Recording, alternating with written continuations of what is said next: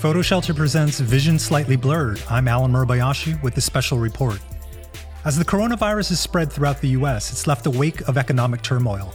As of Wednesday, April ninth, over sixteen million Americans have filed for unemployment. Like many other freelancers, photographers have seen an abrupt drop in income.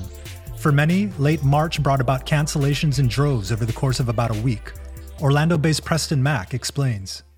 Well, the cancellations were pretty quick and brutal. It was just emails, uh, all within the same week.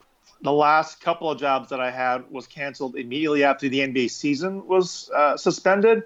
I think when that happened, everyone was like, whoa, this is really serious if they're going to stop a billion dollar business. I mean, literally, I think the next day I had four four calls or emails saying, hey, sorry, uh, not going to need you. Freelance photographers are accustomed to seasonal slowdowns and plan their finances accordingly. But for Portland-based conservation photographer Morgan Heim, the pandemic is something different.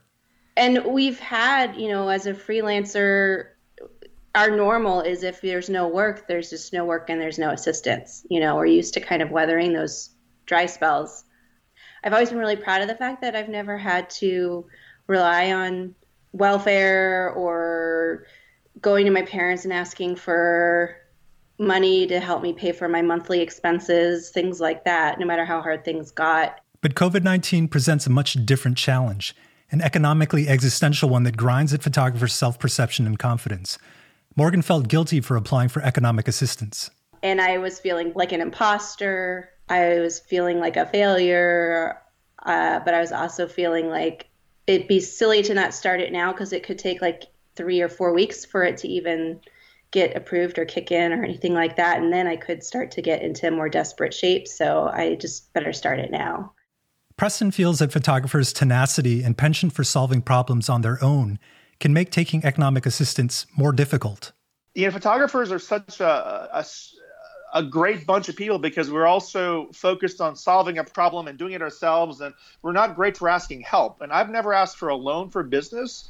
So for me, it's a little bit strange to try to, you know, think of it as, oh, I need this loan. You know, I've never done that before, but this is such a strange and crazy situation that, you know, I'm trying to just line everything up. You know, I have three months reserve in cash, but that's gone quickly because I haven't worked in three weeks. So I'm terrified that I'm going to run out of money. So I'm I'm really need this stuff to come through.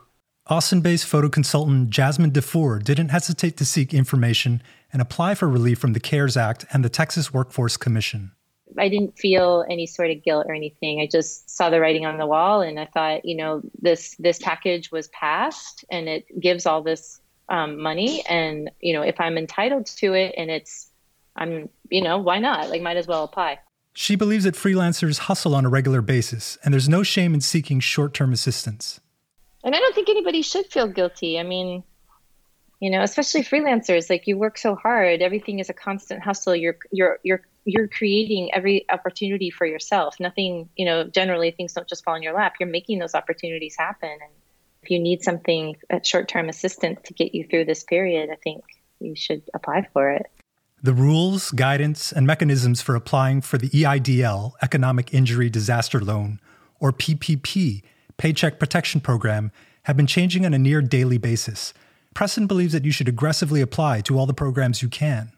I, I read in two different places, even if you apply for the loan, you don't have to accept it. You know, you can apply for it, see what we offer, you can always turn it down. Jasmine's experience mirrors the difficulty that Preston has run into as well. I got that streamlined application. I filled that out. That was the first thing I did. That was for the E I D L. Then I contacted my bank. I bank through a credit union here in Austin. I called them.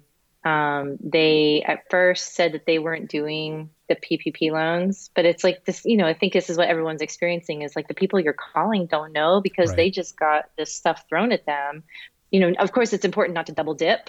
You know, you don't want to be receiving paycheck protection grants or loans to cover payroll and then also be getting unemployment. But I figured I would just apply for everything because nothing's going to happen quickly. And whichever one comes in first, I'll see what that amount is and then take it from there. For more information regarding S B A loans, photographer relief funds, and trade association help, go to blog dot photo shelter dot com and search for our covid nineteen resource list.